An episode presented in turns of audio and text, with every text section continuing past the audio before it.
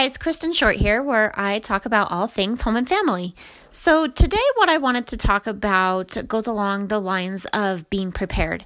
And so, just a little backstory here. This week um, is has been crazy, crazy as far as the weather goes. We have had a ton of snow just dump on us lately. And for example, so we had Monday, the kids didn't have school because of a holiday.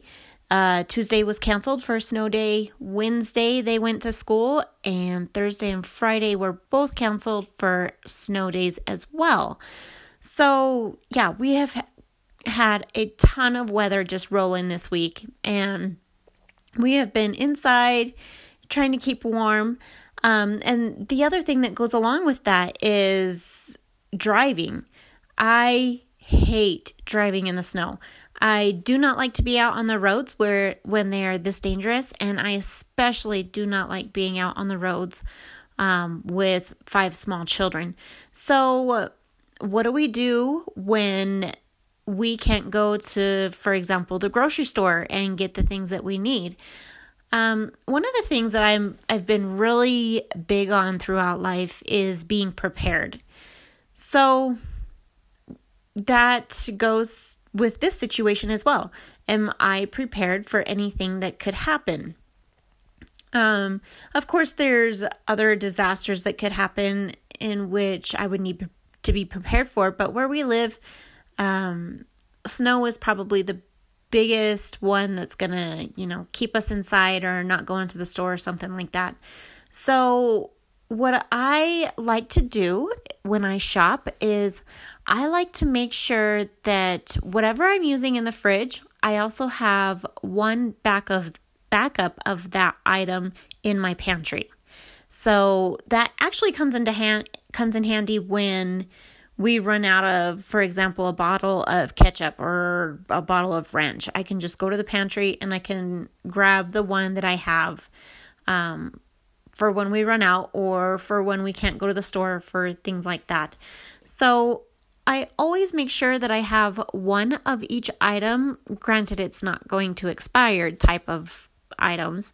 Um, I have one of each item in my pantry, and so I can just grab that and put it in the fridge. And then I just put that on my grocery list for the next time I go to the grocery store. Put that item, whatever you pulled out of your pantry, back on your grocery list so that you rotate that one item throughout um, your pantry. It's not just sitting there all the time. And so that also comes in handy for weeks like this week where I was just absolutely against being on the roads. It's too dangerous. I'm not going to do it. So so make sure you have some food storage, for example, in your pantry.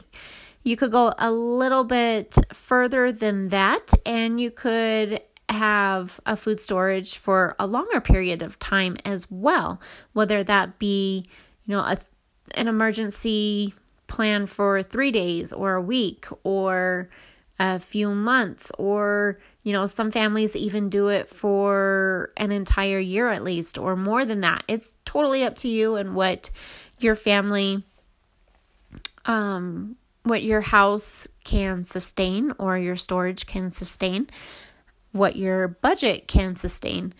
So just be prepared if you were really prepared, you would be thinking about not just food, but you would be thinking about water supplies. Where are you going to get your water supplies?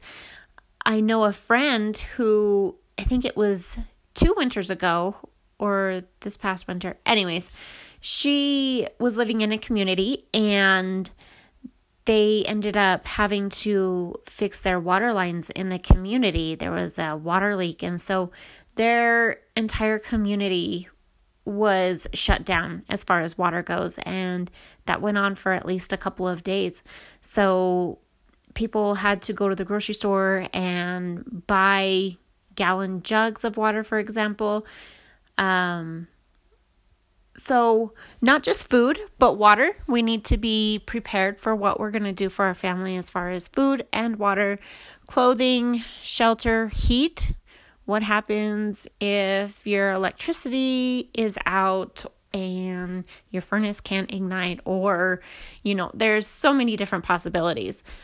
What happens in each each different situation where you live? Everybody the situation could be different for every family depending on where you live. I am not one that lives in a place where I have to be worried about tornadoes or hurricanes or anything like that, but there are a ton of people that have to worry about those things. So,